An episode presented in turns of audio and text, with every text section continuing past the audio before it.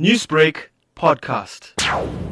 What is important now is for the department to be considerate of the circumstances of uh, different circumstances of these employees because you'll find that uh, some are really ill and that is why as the union we are advising those that are not well to now use their sick leave days uh, apply for sick leave so that they can attend to their sicknesses. But also the department of education uh, uh, when it says come back all of them they must be considerate, as I'm saying, that they must also be able to, to, to, to look at the applications for leave that these employees, some of them will be forwarding to the department. And also those in authorities in the Department of Education must never forget that the risk is still there, the virus is still there. Let's talk about these teachers that are returning. How is the union monitoring that the necessary health precautions are being taken to ensure or contribute to the their safety? We've been monitoring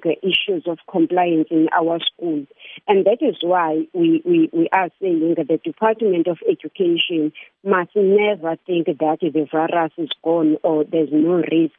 So now that they know that there are these employees that have comorbidities vulnerable to the virus, the department, it's a responsibility to take extra precautions to assist its employees, to, to, to, to, to help its employees to be safe. So we will continue to monitor to ensure that all the necessary precautions are adhered to and taken at the level of the school. While these teachers were away from school, contracts were made with substitute teachers. What is SADTU doing to ensure that these contracts are being fulfilled? There was a delay because in terms of the same collective agreement number one of 2020, uh, the department needed to appoint substitute educators, but we also are also aware that not all of them, because some of these employees, even though they applied, but it didn't mean that they were just sitting at home. They were, some of them were going to school,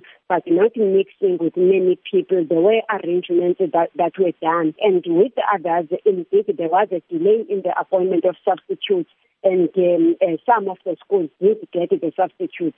The issue is that since the virus is still there and there's emphasis from the president to say uh, we must continue observing the social distance, one meter or 1.5 social distance.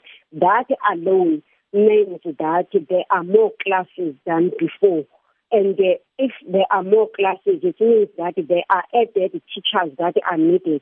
So the very same substitutes that were that were appointed, even if these educators come back, they must continue